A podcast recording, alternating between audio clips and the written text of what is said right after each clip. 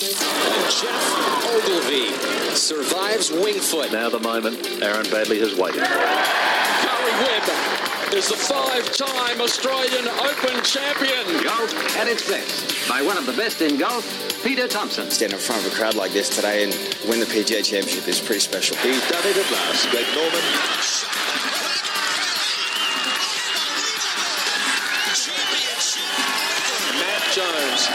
gets his name on the Stonehaven Cup. Leishman to 11 under.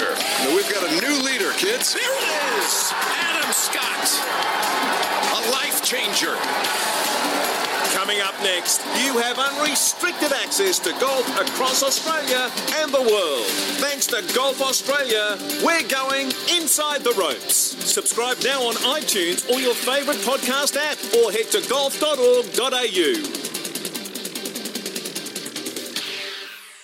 G'day, everybody. Welcome to Inside the Ropes, episode number 142. Lovely to have you with us again. Uh, some of you will be listening to the podcast, the audio version of it. It is a vidcast as well. So, others of you may be watching. For those of you listening, just bear that in mind. It might sound a bit odd from time to time. Lovely to be here. Lovely to be with a couple of co hosts on a huge week of Australian golf as we look forward to the ISPS Handa Vic Open. A great time for Australian golf. Somebody who's been on the front line bringing it to us, enjoying it all, perhaps a little bit too much, on and off the course, is Ali Whittaker. Oh, it's good to see you guys. Good to be back. Mark Hayes as well. Yeah, he's here as well. Hey guys. Yeah. You have been witness to uh, a, a great moment in Australian golf last weekend. I, yeah, I was lucky enough to be there um, when Lucas Herbert got across the line in the playoff uh, over at the Omega Dubai um, Masters, which was unbelievable, to, to be honest with you. Yep, what yep. a moment for Aussie golf and what a week for Aussie golf as well. Incredible stuff. It continues, and we'll talk more in depth about that and what Mark Leishman did at Torrey Pines. But it does continue this little sweet spot that we find ourselves in at the moment. Off the back of the President's Cup, you know, Cam Smith, you know, Adam Scott obviously here, and now with a couple of international victories and the Vic Open just around the corner. We're in this lovely little sweet spot of Australian golf at the moment. And Wade Ormsby as well. Oh, we shouldn't, of we shouldn't no, forget Wade Ormsby. no. And, uh, you know, from Hong Kong to Dubai to Hawaii to uh, Torrey Pines, Hmm. San Diego, around the world, dominating. And I, someone pointed out to me um, earlier today, I, I never really thought about it, but Lucas and Mark, both members at Commonwealth Golf Club in, Hmm. here in Melbourne. So, you know, it's quite it's quite amazing um, to have four wins of significance in any year. That we've had them all crammed into January It's Hmm. just next level, and to do two in twelve hours, Ali. Wow, Unbelievable. Absolutely massive. Yeah, I was looking at the, stats from it actually, and they have we haven't had a winner on the PGA Tour and the European Tour since 2002 on the same day. Is that right? Yeah, Did so you, do you remember who they were back then? Here's a question without notice. no, You don't? no. Good. I'm sure I could find out You'll very be able to find quickly. out for us. if only we were allowed to have our research devices on the ca- on the um, on the, on the. Uh, there's a heap to get through today. Laura Davies and Rebecca Artis are going to be joining us on the show, so we're looking forward to that. We'll do a deep dive into what's coming up, the Vic Open. Uh, we'll talk about this Premier Golf League, which is uh, fascinating. I'm not sure uh, how much we actually know about it. Some details are leaking out uh, early this morning as we go to air on a Thursday afternoon. But let's not bury the lead. Let's talk about what happened, and let's start in America with Mark Leishman.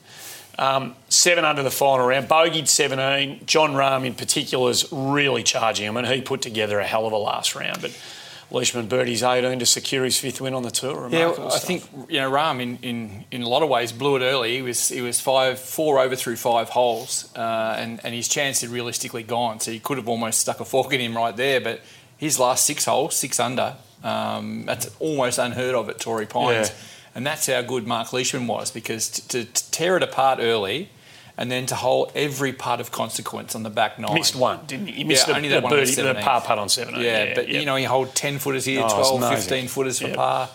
Unbelievable golf. He said he's never putted better. Um, and for someone who rolls it pretty well generally, that's saying something. And 65, they come and go on different courses, but that's Torrey Pines South. yeah, yeah. It's Torrey Pines end. Yep, It's just unbelievable. And his fifth win.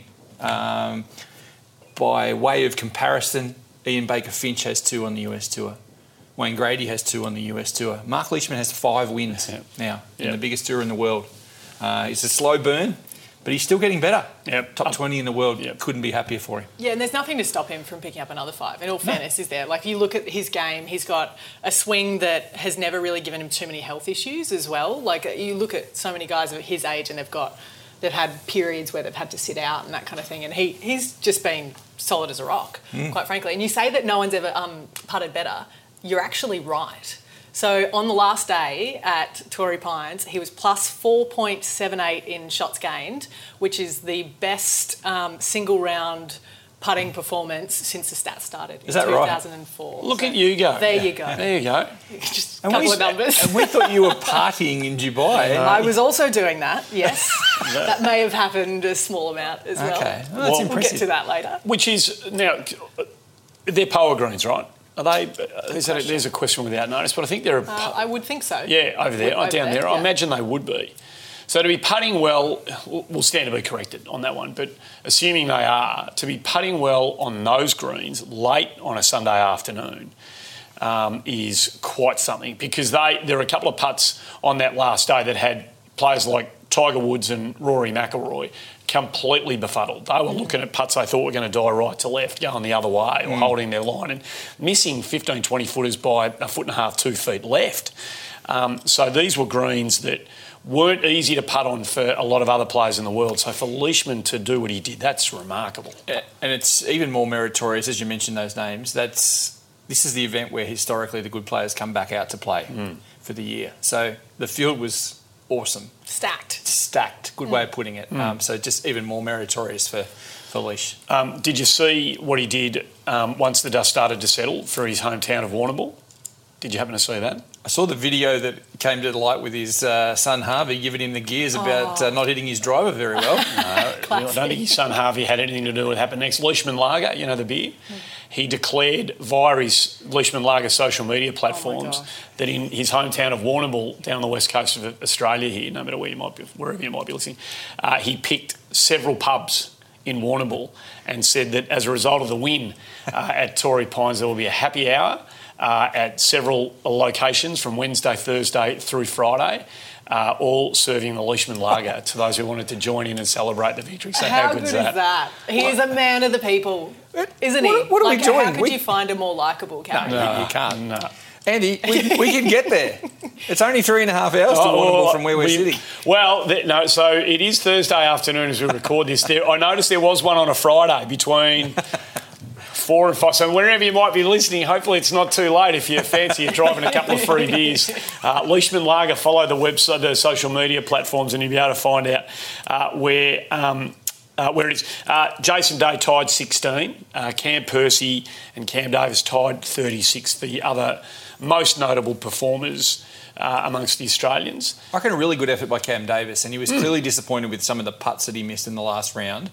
But uh, again, to mix it with the elite of the PGA Tour and, and you know be prominent for a reasonable length of time, big kudos. Either of you expecting, you go first, either of you expecting Jason Day to get himself back into the absolute uber elite consistently? I think if Jason does it, it'll be in the middle of the year. Okay. I just, I kind of, I always get this feeling with Jason where when he's had a little bit of, I mean, the, you know, not being able to play President's Cup and that kind of thing, I, I just feel like he's a kind of guy that is going to come back and warm up. He's not, you, you look at guys like Sergio Garcia, right? And they take a break, they come back and win straight away. Mm. There's certain people on the tour that you have them pegged and you know that after a break they're fresh and ready to go. And I just feel like it might take him a little bit of time to warm up. What do you reckon? No. I'd like to see if I see Col Swatton jump back on the bag. Yeah, right. Then I'm ready for game on. Yeah. I'll pick it all up because Okay. I, I think he needs to find the motivation within himself to be the best player he can be, not just bob up and down in and out of contention. So when he does that and we start seeing him just by you know, almost by default clearing up some smaller events if he chooses to enter them, then I think he's back. Until then, I'm holding judgment. Okay. Um, supposed to know, we're looking into the crystal ball now, how significant that is going to be for Lucas Herbert. Oh, absolutely massive. I- mean, everyone on Lucas's team. So he's got, you know, and I'm going to go through them because they deserve a shout out the way that they've handled um, him, uh, in particular, the last couple of months, I think, uh, and and his last 12 months in particular. Um, Dom Azzopardi, his coach, Jamie Glazier, who is his mental coach, Simone Tozer, who was out there with him um, all week. What they what they do in terms of managing him is impressive because Lucas is an interesting character. He's, he- you know, he- he's the kind of guy that he likes having people around, but then he also has a tendency to isolate himself sometimes, and it and it's kind of a little bit of a, an ebb and flow, and you've got to get the play right. And they had this incredible conversation after the PGA last year, and they stripped it all bare. He was leading after the first round at the Australian PGA at Royal Pines. Um, flunked it on the second day and he was really digging into himself. They had these really honest conversations and got the whole team to the right spot. And in my opinion, that's what has come from, you know, this this victory where it was kind of like the perfect race. I was thinking about how, an analogy for it. And you know, you think about like the Melbourne Cup, right? And so you're sitting in the back of the pack and you're just waiting for a gap. And that's what it felt like with him. And he saw the gap. Everyone at the top of the leaderboard wasn't performing very well, and he just kind of ran through and ended up, you know, getting across the line. It was unbelievable because he was started the last day six day six shots in arrears, um, and but not just six behind one leader. He had a world class lot of field above him, field. including Bryson DeChambeau. We'll talk about him in a minute. Ashun Wu playing like you know a beauty, uh, and you just think even if he goes well, this is too hard. Mm-hmm. But those runs came, didn't they? And and, and there he was with you know f- from nowhere. There's actually a gap between him and uh, can you say it for me, Bezuidenhout? Bezadenhout. Bezuidenhout, thank you. Okay. Um, Bezuidenhout and the rest of the field, Mm. which is even more remarkable. So for him to put behind the first shot he played in the playoff and to pick himself up and, and come again in that hotbed, uh, right there, I reckon, is there is Lucas Herbert. He's, he's going to have a lot of his peaks are going to be triumphant. He's only 20, what is he, 25, 24? 24, yeah. So he's a baby. He's got it, it's all in front of him, you know. And you get the sense that he wants it now, like he thinks he's good enough to be. I want to be on the President's Cup team. I want to be at Augusta. I want to be top 25. I want, I want, I want, want, want, want, want. Sometimes impatience can be your worst enemy in this caper. But in that playoff, didn't we get to see what he can be on both ends of the Lucas Herbert sort of golfing spectrum? Oh my gosh, it was classic. It was classic Lucas, really. Like, so, he, you know, to put it into context, he hits, um, it's a par five to finish, sharp dog leg left. He hits the fairway, he goes for the second, and literally almost hits a shank. Like, it is, it, where he hit it in the water was closer to the ninth hole than the 18th. And, and as a commentator, when you're watching that, and everyone in the commentary box is looking to me to react, and I'm dying a slow and painful death because I don't want to say anything bad. Thankfully, Lucas said, that was the worst shot I think I've ever hit. And so I didn't have to say it, Yeah. which was brilliant. But like, he so he hits it in the middle. He gets a very fortuitous drop. I was curious as to where he was going to have to drop it into the thick rough. He didn't have to in the end. He got a drop zone that was on the fairway, which probably was part of the reason why he won. If he was hitting out of the rough, there is no way he would have been able to get close to that pin. Um, so it's all of the chips go, you know, and all of the chess pieces going in the right direction for him at that point in time. then he goes from hitting one of the worst shots of his life to one of the best. Yeah. Um, a wedge shot from I think it was you know roughly about 90 metres or so to about a foot, and kept himself right in it. He actually nearly won it on that hole. Yeah, he did. Uh, I think at the point where he gets that drop, he's playing with house money. Uh, from there on, his approach after the penalty drop, the little putt, the drive was next level. The approach was quality, quality lag putt, and a really good putt to finish. Yeah. Um, so, you know, the next six shots are elite. Yep, Uh, And. I think to do that under the gun, looking for your first win, three runner ups, three third place finishes, 10 top tens. It's all weighing down on you at that stage, and he was clear minded. Yeah, I thought that was awesome. To bounce back after the near shank was unbelievable. Well, you, you mentioned the word elite. Uh, were the celebrations elite? he promised they would be. They were large, yes. um, I'm trying to think of how to put it into context. 'Cause you were there. You were was- part of this. Yes, I was there. So it's interesting what happens um, when some, once the tournament finishes. Yeah. So by the time I was out of the commentary box, the official presentation was done, and it, apparently he spoke incredibly well at that by all accounts. But then they get shuttled around all over the place to get photos taken with various groups. Yeah. And so you walk over, you'll sit down, you'll get a photo, you walk to the next spot, you pose and get a photo, and it takes roughly about an hour. During this period of time, we were getting champagne. and so we were slowly putting together a really lovely liquid dinner for all of us. All right. Um, which An was arsenal just- of alcohol. yeah, which Yep. was great. And uh, and so no, we ended up going out for dinner and going for a bit of a dance later, and dance. it was very entertaining. Who cuts a better rug, you or, or Herbie? Depends on the song. Ah. He, he goes all right, actually. Does he? Heavy on the dance. I'm going to floor, bypass. as you I'm going to, imagine. I'm going to just for a second here. I'm going to pretend that she's not here. That she being Alison Whittaker, and I'm going to have a chat with you. Yes. I love. I actually love watching. I love watching the European tour. I- it comes back in our time at a lovely time on you know, Friday, Saturday nights. It's easy after the footy to sit back and stay up really late. And I'm not as big a critic of the commentary team as some people might be.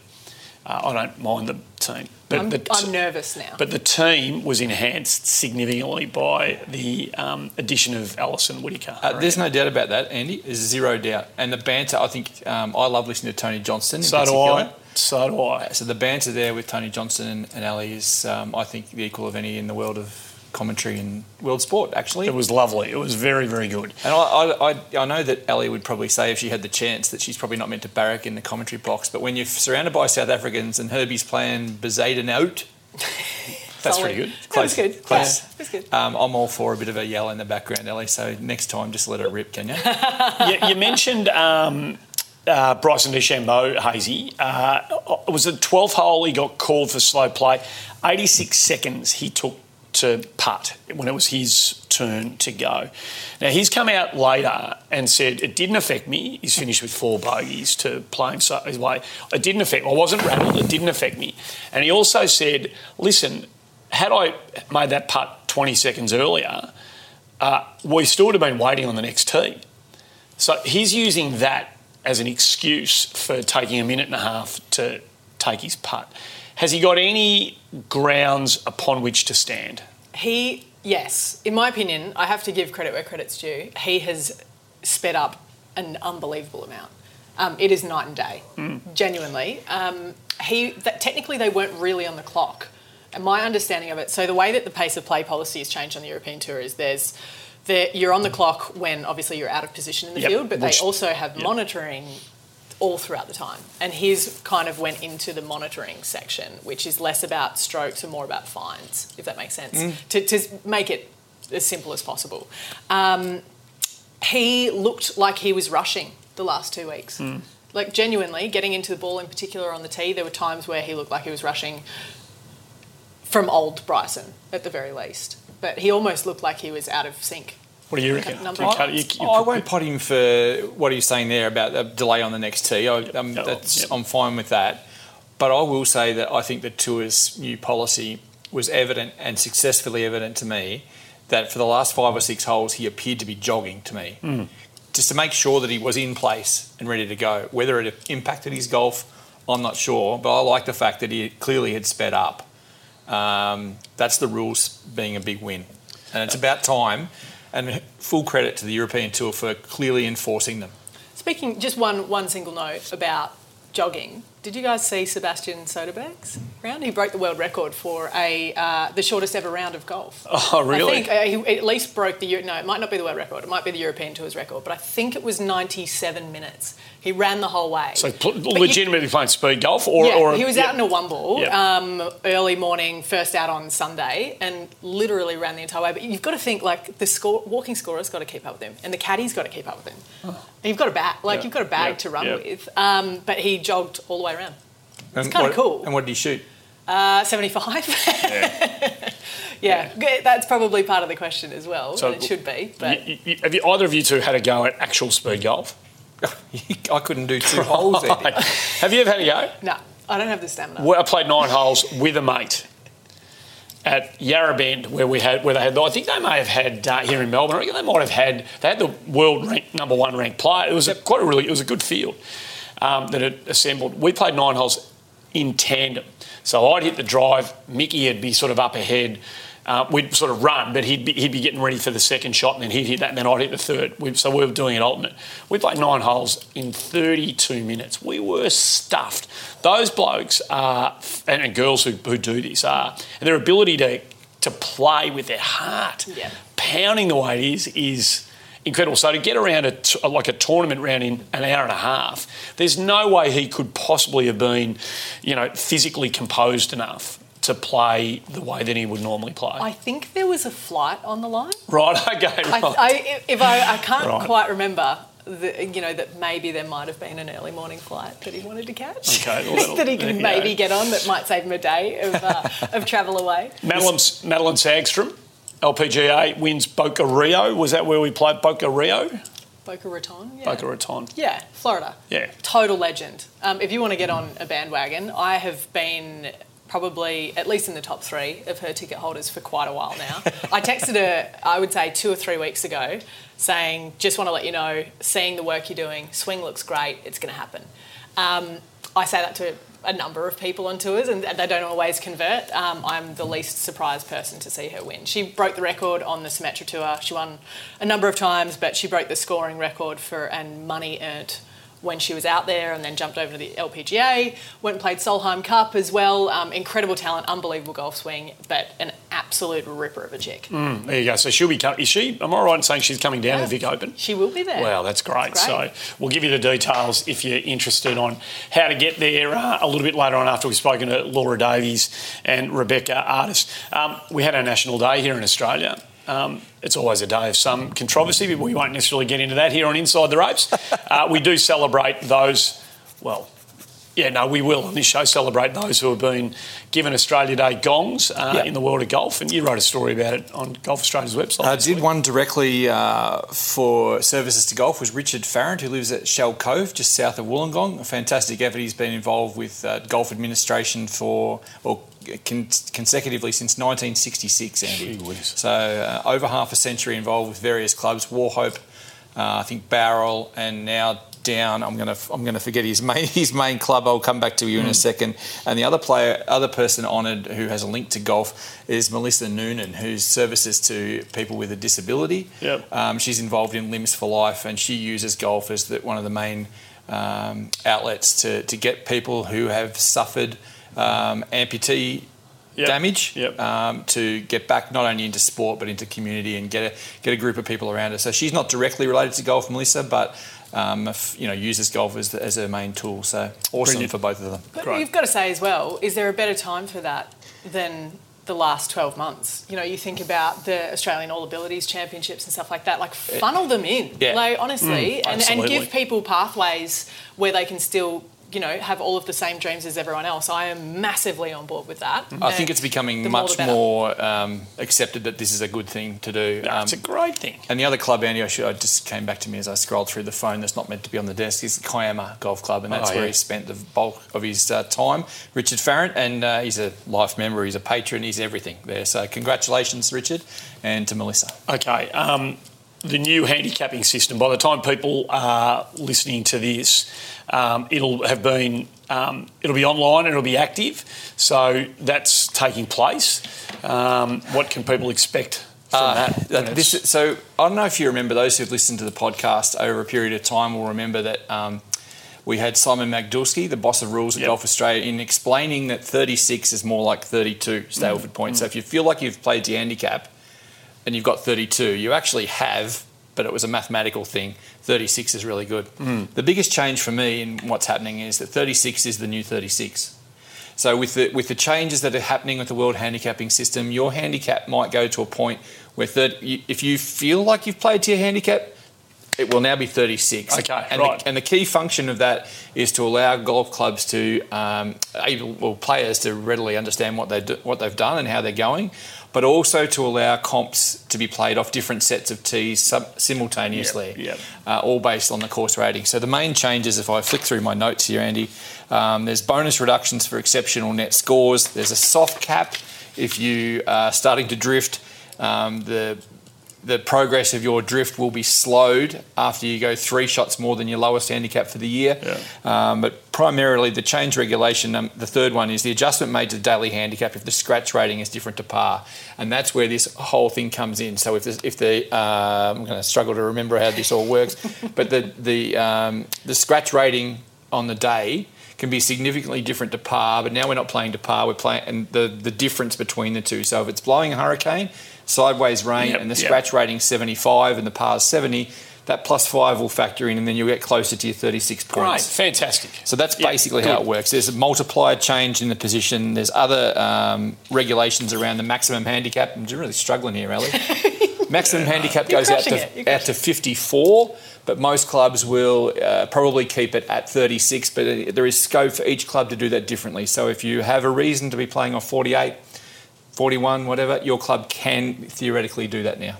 Excellent. So, uh, if you didn't get all that, uh, you failed badly. I would like to sort of ask you all of those to repeat all of those things that Hazy just said, uh, but we won't get into that. We'll get to the Premier Golf League in a moment, but uh, we're incredibly excited about what lies just around the corner down at 13th Beach, Barwon Heads, Bellarine Peninsula here in Victoria. It's one of the golf's most successful tournaments, and I say that not with any degree of parochialism. It uh, seems to be a bit of a fact, and it's a view shared by some of the world's best players who come down to play the Vic Open, the ISPS Handa Vic Open. Um, we've had a couple of great women. We have a great women's field every single year for this tournament, such as the co-sanctioning of the females event.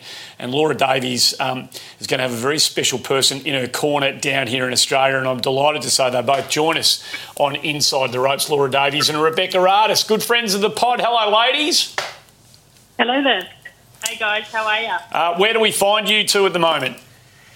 Um, we're in the tourist hotel at Narrabri. Well, we had you on the show not long ago, last year, Rebecca, talking about the new life of the artists in that neck of the woods. Beck, we Sorry might- guys, you, sorry guys, you just dropped out of on us. How's the how's the new pub going, Beck? We, we chatted to you about it earlier um, last year. How, how's it all shaping up as a publican and a publican's wife?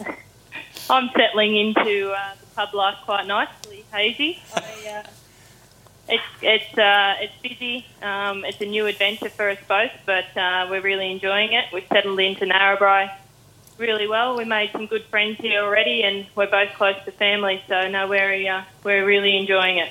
So one of the main reasons, of, aside from Laura uh, coming out to be a, the, the you know the regular um, that she is on the Australian tour, um, that she's popped out to Narrabri to help Beck and a far bigger cause. It was a fundraiser for little Roxy last weekend in Narrabri at the Narrabri Golf Club. Beck, um, how did that pan out? And I'm sure Laura was a smash hit there. Yeah, um, LD's a smash hit wherever she goes in Australia. She's uh, she's loved out here, but the um, the day was really good. Um, we raised a significant amount of money for um, a wonderful cause, Little Roxy. Um, it'll go it'll go towards probably between six and eight uh, NATA intensive sessions for her. Um, as we spoke about previously, she's a little three year old girl with um, some really rare genetic disorders. Um, so the money is going to a great cause, and it was a really successful day. Um, had a lot of people turn up and support the event. Um, it was nice and warm, but we expect that this time of the year. Um, but like I said, we raised a significant amount of money going to a great cause.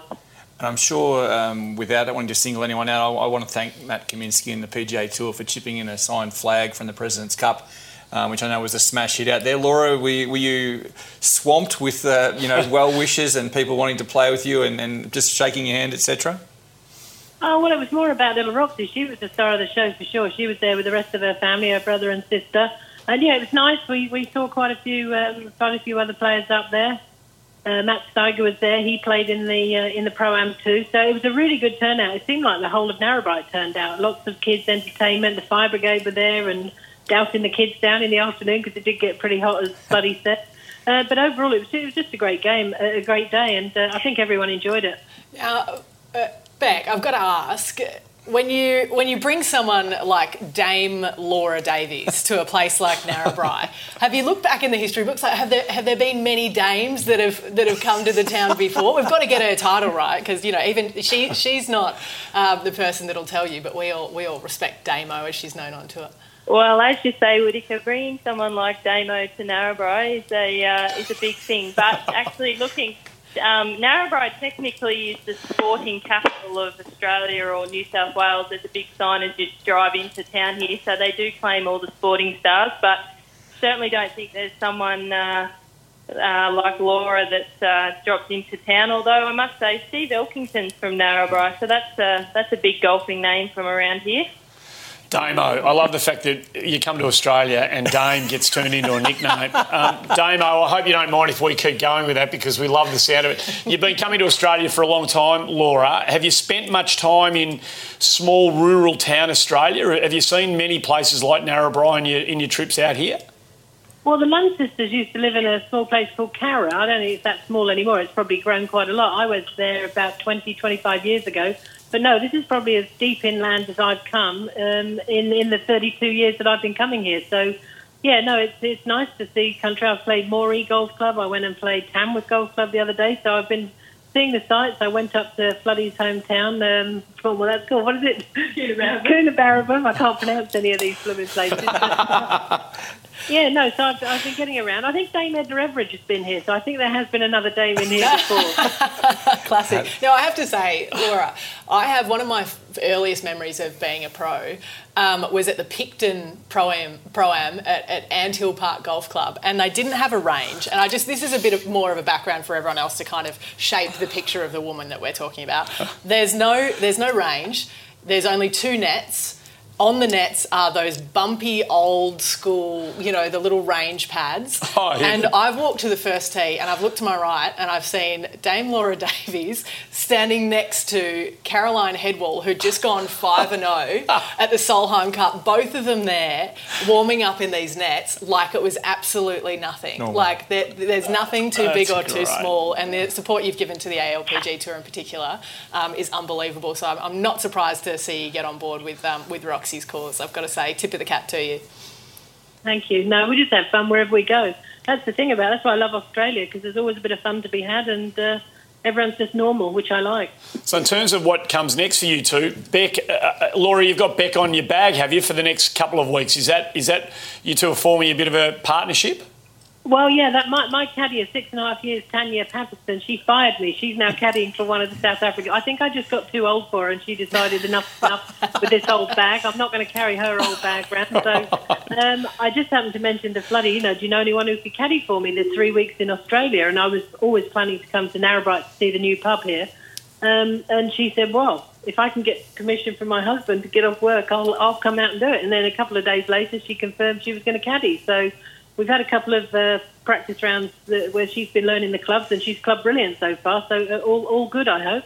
Are you going to are you going to let her pick the clubs for you or give her advice? Oh, 100%. I'm not paying her for no just to carry the bag. She's got to earn it. I mean, she's also a really good green reader, which Tanya never was. So that, that, that God, I'm hoping, I'm hoping, Hey. hoping against hope that she reads the greens really well. But uh, yeah, clubbing was good yesterday uh, around Tamworth. She got it right all the way, so that was very nice. Laura, what is it about the Vic Open? I'm not sure you've missed one um, in its in its new format down there at 13th Beach. What is it about this tournament that, that brings you back every year? Well, I always say it's a shame it's the very first tournament of, of the girls, basically, of, of our year. I know there's a few tournaments down in Florida that the LPGA have already played, but it's probably my favourite event. We get to mix with the guys, we get to stand side by side on the range and watch them hit it. And I, for my game in particular, I, I always like seeing them hit it. It gives me um, something to look at and, and try and emulate. And we, we, we go alternate matches with them. The galleries seem to spread out evenly between the two tours. And I just think it's great for golf. Laura, you'd, you'd have to keep up pretty well with the guys, wouldn't you? I mean, you're no slouch off the tee. Oh well, maybe, maybe 25 years ago, before all this really big technology came into the game, I was I was okay. I was close-ish. But we were talking about the days of Curtis Strange and players that like that that were not super long. I, I wasn't as long as them, but close to. But now the the guys, the Brooks Koepkas, the Jon Rahms, we're not even in this. Even, even people like Lexi, as long as she is, nowhere near as long as, as these guys. The way they hit it nowadays. Laura, is it is the talent pool now on a week to week basis, whether it be Europe or America or down here in Australia, is the talent pool the deepest that it's ever been in the time that you've been playing at the elite level? Oh, without a doubt. Yeah, there's no question. Every single week, you have your players that have it excellent years and, and they produce it week in, week out. But any given week, anyone can win. And you couldn't say that 30, 25, 30 years ago. It was you could probably name it out of six to ten players. Now it's it's the the whole field. If they have a great week, they putt well, they've got a chance, and that that can only be good for the game. Now, Laura, I can't let Andy ask this question because it might take about three minutes for him to spit 2 it, 0 spit 2 it- 0 West Ham. spit it out. But uh, the Liverpool Football Club's travelling okay for you at the moment, and Andy's a like a dribbling mess about how excited he is. Nine, 19 points clear, Damo. We, uh, it's, ours this, it's our title this year. Well, I'm not saying it. You, you said that. I didn't say that. I won't say it just in case something ridiculous happens. But yeah, I, I got up this morning at uh, 6.30, ready for the game, watched the whole 90 minutes as usual, and it's just incredible. They're just playing so well. Um, good teams are coming to Anfield. We're going to their, their you know, their, their pitches, and, and we're just not giving them a chance. We're suffocating them. We're, our fitness levels are beyond anything I've ever seen in a game before. So um, I won't say we've won it until we've won it. So So, if I- you, you, won't, you won't get those words out of my mouth. If I could put you in the Kop on the final day of the season or in a playoff at the Vic Open, which would you choose? Um, well, I'd like to. With the time difference, I could probably do both. Hey, uh, you two, all the very best. Uh, great. You're going to be a, a draw card no matter where you are in the next three weeks. They'll flood to uh, support the pair of you down at 13th Beach uh, in the ISPS Handa Vic Open next weekend. Thanks for being part of it. Continue success with the pub, um, Rebecca and Dame Laura. Great to have you on the show. Good luck the next um, three weeks. Thanks for being part of it. Thank you. Thank you. Uh, Dame Laura Davies and Rebecca Artis. Damo. How good's that? I mean, it's so, it, it- and she is the kind of woman that, you know, if you walk up to her and say Dame Laura, she almost feels embarrassed Yeah. by it, you know, and, and it's something, a title that she's absolutely earned. The amount that she's brought to the game, you know, in the UK, but also worldwide, cannot be understated. US Senior Women's Open champion a couple of years ago. Just rolls on and on. It's just brilliant that she still. I mean, it would be easy to just sit at home, read a book, have a glass of wine, have a putt local courses, but she still takes her game all over the world. Um, and probably believes that she can compete despite the depth. You know, give me give me a good four days, and I can still mix it with these young pups. I mean, it's she is a she is a giant of of the game, not just the women's game. She is a giant of the game of golf. This woman. I agree with that, except I think she- she'd still come even if she thought she couldn't win because I think Yeah, she yeah. a enjoys the travel, but the camaraderie on you know in the women's locker room and just just being out and about and being able to take her profession around the world and meet people like Rebecca Artis and, Mm. and her, all her family and crew. That's what she. That's what drives her and engages her. So you know she's. She'll have a little Pied Piper army behind her at 13th Beach, Andy. Do we have a little scene setting video for the Vic Open that we can play just to get people who are watching the vidcast in the mood? Do you, you look like a man who has no idea about this. This is. I think we do. So this is fraught with danger. Oh, It says here Vic Open video 35 seconds.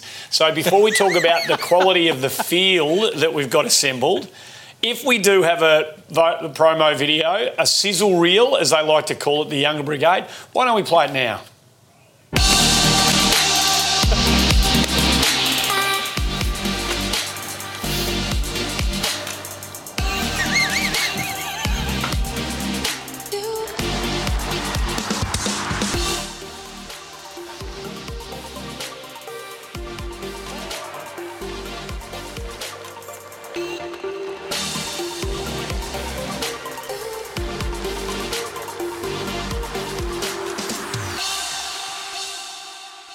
Fantastic event. Nothing else like it is the um, slogan that they're running with six to the ninth, down at 13th, down in the Bellarine Peninsula. There isn't anything else like it in Australia. In fact, they're probably, you've seen more golf around the world than we have. Is there anything else like it anywhere in the world? No, nothing comparable. Nothing with the same. Uh, uh, I'm trying to think of, you know, the scope. It is the Sunday at the Vic Open is unlike any other Sunday anywhere because everyone gets it. When you're there, you have to go it, go to it to actually feel what it's about. Anyone that goes there goes back, in my opinion. Um, we have so many kind of return offenders, if you Yeah. call them that way. But it's about the event. It's also about the Bellarine Peninsula because there's so much to do in that area, and it's so great for people to come and watch. But also, I, I don't know. There's just there's there's something in the air on that Sunday that's different to anything I feel anywhere else in the world. I think people realise how important it is that we have the the men and the women together playing for equal prize money, playing at the same time. It's, it's got a social conscience, Mm. and people are aware of that. And I think throw their support behind it as much as they can. uh, more so than any other tournament. But for me, Ali, being able to walk around when if you were playing, to be able to walk this close to you and ask you why you just hit a seven iron into that green instead of taking a nine iron and hitting it harder or something like that, you generally get a response. Uh, it's, it's unbelievable access. Um, the, the no ropes is No something ropes. that you know, it, it's physically impossible at a major championship. I get that and logistically, but uh, for the size of this tournament, it's an exceptional thing to have. Uh, you- you'll get the chance to walk alongside Damo and Geoff Ogilvy and Lucas Herbert, all these all these guys and girls who you never normally get access to. Um, are right there. And you can see everything. You can hear them talk to their caddy about what decisions they're going to make. It's, it's unbelievable. And I, you know, I'm, I'm, full of excitement for it. And it's at my home sort of Yeah, area. you should be proud. I am, and Yeah. I, actually went and had a hit yesterday, a bit of a media day, Andy, and, and the course is coming together. But there's a buzz around the place already. You can sense that they really they can't wait to embrace the world as it comes. And there's so many different nationalities coming. Yeah. Back in the day, even when the Vic Open was re- revitalised 10 or 12 years ago, it was still very Australian. Um, it- It's truly global now. Um, there's Japanese tour players, European tour players, all sorts of uh, you, know nationalities on both sides. But the LPGA powerhouse uh, field that it provides is just unbelievable. Like the women, to go and watch the women in particular is next level. I have to say, there's one there's one thing that is truly another thing I should say that's truly special about this event. So whenever the Open goes to St Andrews, one of the things that people say is you walk up the street and you see Tiger Woods going out for dinner. You see, you know, you see Yep. um, Phil Mickelson buying his groceries. It is actually, I mean, obviously on a slightly different level, but it is a similar feel down in Barwon Heads. Yep. So you go to the Barwon Heads pub and you are going to be a struggling to get a table because it's always an absolutely ripping week, but you're going to be on tables next to golfers. If you if you want to kind of see you know these people in their natural habitat and just cruising in a really relaxed environment, that's kind of what the whole you know the, the whole feel of the event is, which is, Here, here, is, which here, is really super cool. And the great thing is there's something for everybody. Um, first timers, novice golf goers, you can go there, you can opt in and out of the course and the play.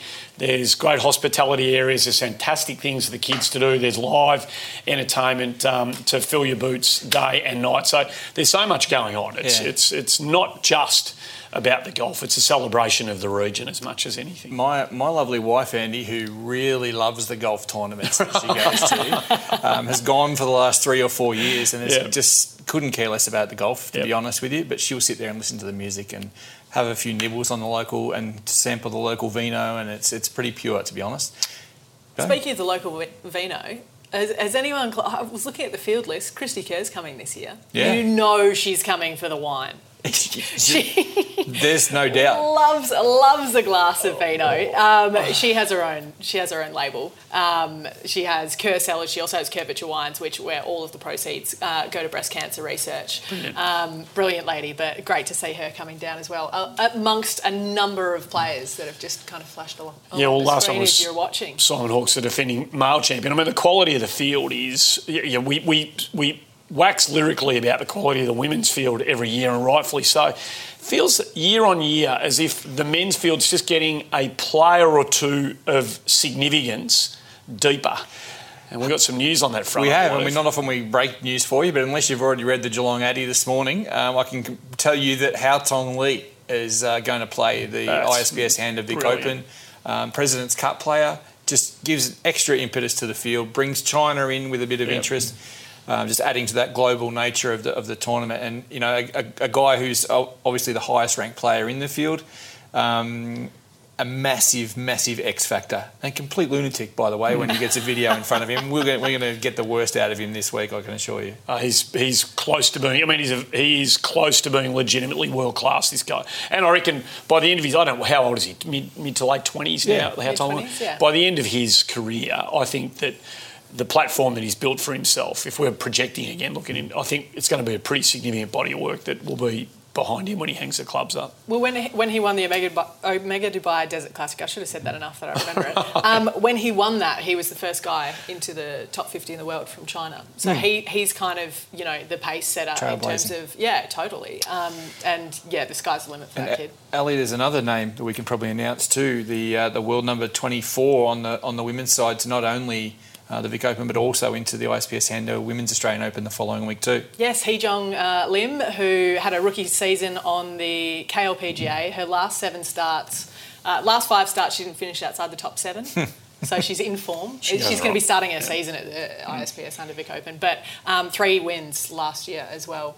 Um, certainly a player to get on board with. If you if you want to like sound really smart at the pub, and everyone's going, you know, who are you going to pick? Uh, she's she's certainly one that they won't have heard of that should definitely be on the radar. She- So Jin Young Ko two years ago, Andy, and uh, Jung Lee six last year. This is the third variation of that Mm. sort of talent coming. Can I just mention that we have a um, major championship winner from 2019 who's teeing it up as well. So Hannah, Hannah Green's going to be playing. So uh, it's a great opportunity to get down and see her amongst yeah, the likes of Minjee Lee and, and so many other great Australian female players. So uh, I think we've we've we've sung the praises of this tournament enough. Make sure if you do go, by the way, we've all got one of these in front of us. Uh, make sure if you do go, you pick up one of these down at 13th Beach, you stick it in your ear, and you can listen to the radio coverage. Which I believe you two got. What are you, are you TV or radio? What are you doing? Uh, a I'm bit of both. TV. Right, yeah, you'll be but part I of the might radio slip on in at some point in time So- if they let me out of the dark box with no windows. I'm sure. um, okay. Andy, I should point out that before we just leave one last thing on the on Victorian golf, um, there is obviously a bit of Victorian centric um, nature to this particular podcast.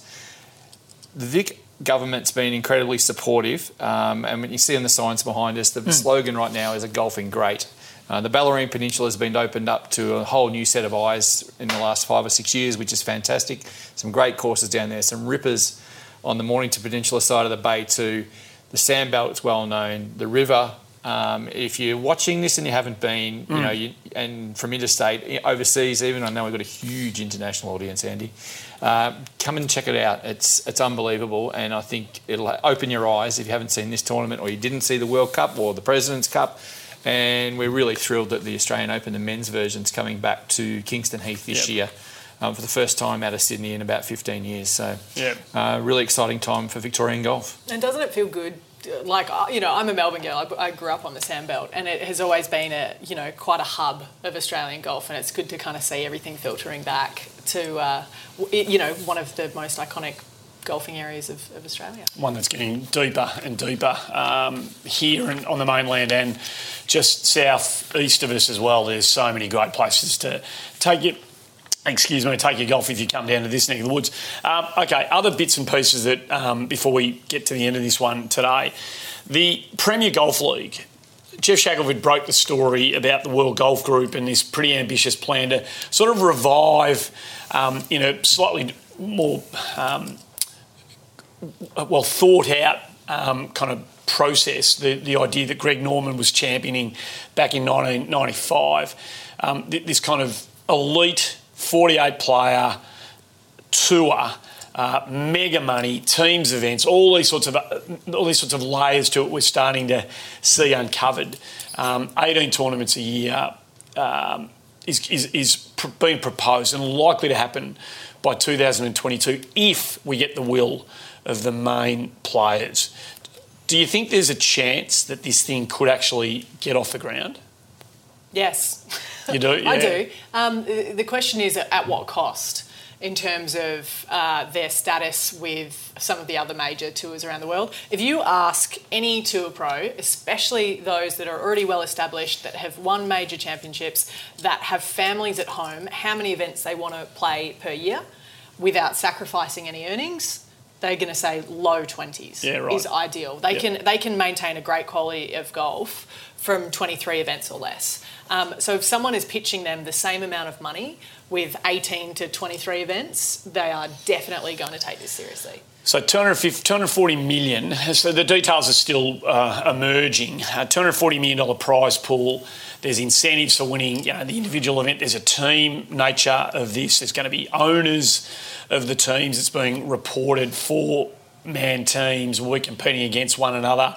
Uh, it'll be global. Obviously, it won't just be based in America. All of these details as we speak uh, to be. I'm not sure what you know about this, Hazy, or what you can tell us, but there is some speculation that the Australian Open might somehow be caught up in this, even though it was reported in one of the things I read this morning, they're only going to be 54 hole events. So, um, you know, the, the details are still to emerge. But have you? Is there anything Yeah. you can tell us about what Golf Australia knows about this? Uh, well, I think I can tell you what I know, what we know. Uh, the conversations have been going on for a couple of years, but I don't think we're I don't think we're anywhere near privy to the nuts and bolts of them. So. Yep. Definitely, the Australian Open's been factored in. I think it's one of six to eight tournaments, perhaps around the world, of significance um, historically that have been considered. There'd be the South African Open, um, you know, maybe the Canadian Open. Things things that we historically treasure um, are being considered. I understand. Um, the 54-hole nature of it is intriguing because you, you can't afford to if the Australian the Australian Open is you know firstly and foremostly the the pinnacle of the Australasian players Yep. um, season. So you, if we want it still to be a 72-hole event, there's going to have to be you know a bit of give and take to be able to play it concurrently. Uh, I'm not sure how that works to be honest, Mm. um, but there's definitely the 54-hole that's been mooted. Um, you don't want to lose the significance of your key events around the world, but by the same token, it would be a huge boon for Australian golf um, on, on so many levels Yeah. to have a guaranteed 45 top players in the world every year. You know, it's Mm. uh, gee, it's got a lot of merit to it. Well, Ernie Ernie was part of the con- Ernie Els was part of the conversation back in '95. Norman, you know, clearly wanted to get you know, th- this sort of caliber of um, you know the world's best players as Els was back in those days. He he he feared the tour reprisal element of it back in the mid '90s, as so many did, and they balked. He has been quoted overnight, our time, saying the player power, the, the power that the playing group has now is more significant than, than we probably had back then. If they want to do it, it'll happen. As simple as that, he said. That's Els's view. So. I, can't, I can't imagine the conversation happening between Jay Monahan and Tiger Woods, or you know, any or um, Pelley and, and Rory McIlroy. Mm. It would be intense, I would imagine. Both the other day when the story was broken, um, didn't want to talk about it at length at all, but specifically didn't want to talk about tours that weren't real. So it was all imaginary. Yeah, uh, and I I think they want to keep it like that uh, in a public sense. It'll be fascinating to see how it plays out. But this has been talked about for a long time, even back to Peter Thomson's day. Um, but this was World Series cricket. This is what Kerry Packer did. You know, this was a crisis for cricket at the time. Now we look back at it as that, you know, geez, why didn't we do it earlier? Mhm, mhm. Uh, you know, not not the pajama aspect of it, but the shortening of the game and the engagement of the crowds. This is what we've got to be thinking about. So I hope the tours are thinking about that as well. The PGA Tour can afford to shed eight to ten events. It's a 49 week tour. I mean, I don't know whether this we're allowed to say this sort of stuff, but I mean, we say this all the time. The kind of the 52 week nature of a tour like the American tour, it's going to survive on 40 weeks. It's ridiculous to think that it's going to. They ha- it has to be one. of- This, if push comes to shove here, it's ridiculous to suggest that it, you can only do one and not the other. I, I, if I was one of the frontline players, I would test that. I'd test the will of the PGA Tour, particularly, any day of the week on this one. I think that the the acid test there is because you, you don't see a Rory McIlroy going to play Sanderson Farms. Is that in Mississippi? I think it's in Mississippi. It's in that fall series. You Mm. don't see those people going there, so it's not a loss there. But the PGA Tour will, and rightly, say we provide whatever it is, Sanderson, Mississippi, whatever it is, we provide that community with a million dollars or three million Yep. dollars of charity every year. Without that, the community's um, a lesser place. Uh, you know, the sponsors fall off. You know, we, we lose a lot. And I, I, take that point of view. Well, they probably do don't get. They probably don't get a player ranked in the top 48 in the world playing in that event annually. They So- definitely don't. No, so then, th th that tournament can continue to exist. But will it's the same problem that the Australian Open has in that if there's a bigger tournament on around the world at the same week, will it get will the Sanderson tournament get the same coverage if they're playing the Australian Open with the 48 best players in the world? And the answer is no. So Golf the- Channel will love it though, mate. They get they get an extra six or seven hours of content in the 24 hour cycle. I mean, it doesn't. Yeah, on different time zones. Too. Yeah. Uh, yeah. I, something that should be mentioned though, and you see it a lot around tours around the world, where it starts with a small tour going to this place, and they build the event. They give everyone that is on site the IP on how to run the event, what is expected, and then the big tours come in and kind of poach it when all of the work's been done. It happens quite often. Um, it's not always that welcome, obviously, because the playing opportunities of the people that have supported that event in the lead up then all of a sudden don't have a spot to play in. Um, I'm going to be interested to see that conversation and how it plays out. Oh, yeah, for sure. Of, I don't think the. PGA Tour are going to give an inch on this, Oh, they and, won't. and and and nor should they. I mean, they've created. They've created something. I can see the merit of this, but I would love to see this World Golf Tour go to places where there aren't events and grow the game. Take, go to India, all right? Go go to you know parts of the Middle East that we haven't tapped into yet that are that are potential hubs of starting a you know starting a golfing um, population that hasn't caught the bug yet. Like I want to see them kind of take those opportunities as well and, and build the game for the greater good. That's the beauty of this. There's so many ways to go, and that's why it's such a you know hot potato in the in the boardrooms of world golfing Yeah, powers. Yep, yep. Um, righto. Uh, what other bits and pieces have you got for us before we get to the end of this thing? Any other I bits and think we've kind of crushed it. Yep.